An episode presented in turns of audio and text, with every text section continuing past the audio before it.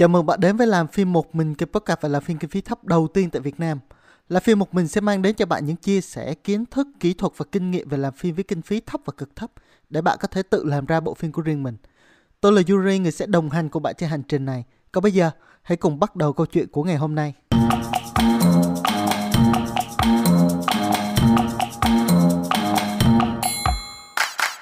Viết lại luôn là nỗi ám ảnh, sợ hãi, đau khổ và nghiệt ngã đối với mọi người viết viết lại một câu chuyện mà mình đã thay ngán suốt nửa đời người, viết lại kịch bản mà mình đã phát triển trong suốt 3 năm, viết lại hơn 150 trang chứ một nùi chữ. Nó là một cơn ác mộng, không ai muốn mơ đến. Thế nhưng, viết lại là điều không thể tránh khỏi với tất cả mọi người. Có nhiều lý do khiến bạn phải viết lại kịch bản từ đầu. Vì câu chuyện của bạn chưa đủ tốt, vì diễn biến phim chưa mượt mà, vì con cá béo phì hứa trả lương cho bạn chưa hài lòng với những gì bạn viết. Trừ khi bạn viết nhật ký, viết blog hay viết ra ý tưởng vừa lóe lên trong đầu cách đây nửa phút còn lại, để kiếm sống hoặc đơn giản hơn là để hài lòng với bản thân, bạn sẽ phải luôn chỉnh sửa, viết đi, viết lại câu chuyện kịch bản của bạn vài lần cho đến khi hài lòng mới thôi. Thế nhưng không phải lúc nào bạn cũng siêng năng và nhiệt huyết như vậy. Nhất là khi bạn đã bỏ ra hàng tháng trời để hoàn thành cho xong bản first draft và bạn không có thời gian để dành ra thêm 2 năm nữa ngồi tới mòn mông để mà chỉnh sửa lại kịch bản mà không nhận được thêm một đồng lương bè bọt nào. Vậy nên trong podcast này chúng ta hãy cùng đến với những việc cần làm để quá trình viết lại kịch bản của bạn trở nên nhanh chóng và hiệu quả hơn, tiết kiệm cả thời gian lẫn tiền bạc cho bạn. Viết lại từ đầu. một Kịch bản viết trước, đề cương viết sau. Nghe có vẻ kỳ lạ đúng không? Thông thường phải ngược lại chứ. Đúng vậy. Chúng ta thường bắt đầu bằng việc viết đề cương tổng quát là synopsis. Viết đề cương chi tiết còn gọi là treatment. Viết đường dây hay là outline rồi mới viết kịch bản, screenplay. Tuy nhiên hãy để ý xem Thường thì kịch bản chi tiết sẽ đi từ hơi xa đến quá xa so với ý tưởng ban đầu. Nhiều người chung lúc viết kịch bản đã nhận ra ngay vấn đề này và quyết định sửa lại đề cương hoặc sửa lại kịch bản từ đầu trước khi viết xong first draft. Điều này không nên tí nào. Bởi chính kiểu viết tới đâu sửa tới đó như vậy sẽ khiến kịch bản của bạn rơi vào một cái vòng lặp của việc chỉnh sửa liên tục mà không bao giờ có thể hoàn thành. Vậy nên, điều đầu tiên bạn cần làm là dẹp đề cương qua một bên, viết cho xong first draft trước đã. Khi đã có kịch bản phát draft trong tay thì hãy viết lại cái synopsis một lần nữa. Lần này hãy tóm tắt lại câu chuyện trong kịch bản chứ không phải cái ý tưởng ban đầu. Bằng cách viết lại đề cương dựa trên kịch bản thì bạn sẽ nhìn thấy những lỗ hổng trong cốt truyện. Từ đó có thể tự, tự tìm ra hướng điều chỉnh, sửa chữa và viết lại kịch bản một cách hiệu quả hơn. 2. Viết lại đường dây. Đường dây hay còn gọi là outline là bước rất nhiều người thường bỏ qua trong viết kịch bản. Tuy nhiên đây lại là bước quan trọng nhất quyết định kịch bản của bạn sẽ phải viết lại bao nhiêu lần nếu như bạn lỡ quên làm đường dây trước khi phép first draft thì không sao cả, bởi vì bạn sẽ phải đối mặt với nó ngay bây giờ. Có nhiều cách làm đường dây khác nhau. Bạn có thể làm bản big sheet, sơ đồ mạch phim, làm outline đường dây, làm step outline, gạch đầu dòng, dành cho người lừa hoặc là index card. Đây là phương tiện mà mình rất yêu thích. Dù cho bạn làm cách nào thì cũng là một trong mấy cách đó. Đầu tiên, hãy lấy first draft ra viết lại nội dung từng cảnh một từ đầu đến cuối, mỗi cảnh một hàng, một gạch đầu dòng, một đoạn văn hay một mảnh giấy nốt tùy bạn.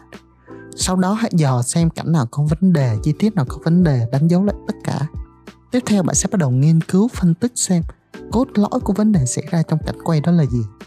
Đồng thời quyết định xem bạn sẽ chỉnh sửa lại chi tiết trong cảnh, thêm nội dung hay gạch bỏ cảnh đó hoàn toàn và thay thế bằng cảnh mới như thế nào.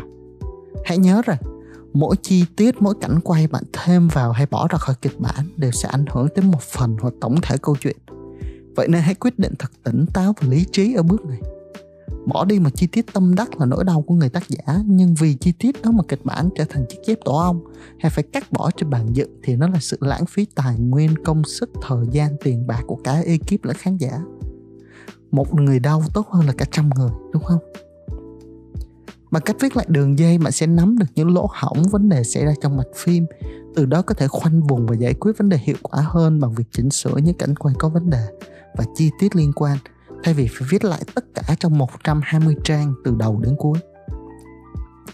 3. Dọn dẹp hiện trường Wow, dọn dẹp với mình là một cực hành cũng giống như việc các nhà văn biên kịch phải dọn dẹp gọn gàng một mới ý đồ nghệ thuật mình nghĩ bản thân vừa nghĩ ra, sàng lọc gom lại thành những đoạn văn tình huống, hình ảnh hay lời thoại ngắn gọn, xúc tích không thừa, không thiếu, để đỡ mất thời gian của người đọc, người xem.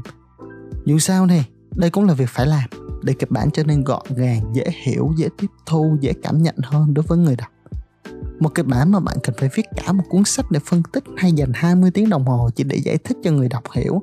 Bạn muốn người ta quay cái gì, diễn ra sao? Thì rõ ràng là kịch bản đó có vấn đề nghiêm trọng.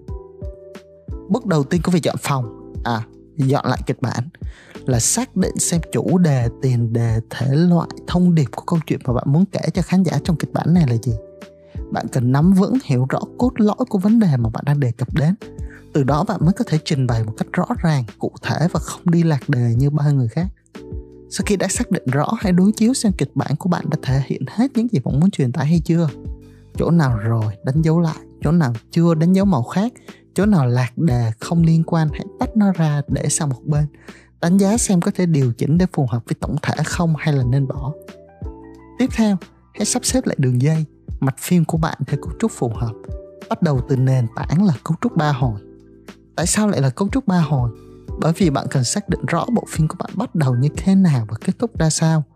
Sau khi đã xác định được rồi, bạn sẽ dễ dàng nhìn thấy những vấn đề cơ bản trong cấu trúc, chẳng hạn như phần mở đầu có dài quá không, phần kết thúc đã hợp lý chưa, có nên đổi cảnh mở đầu hay là cảnh nào đó hay không. Ráp đường dây và cấu trúc xong, bạn sẽ thấy rõ xương sống của bộ phim từ đầu đến cuối, để lỡ có con cá béo phì nào đó bắt bạn giải thích thì bạn cũng có thể trả lời được sau khi làm xong phần xương sống, chúng ta sẽ đến với phần tạo hình khung xương cho nhân vật.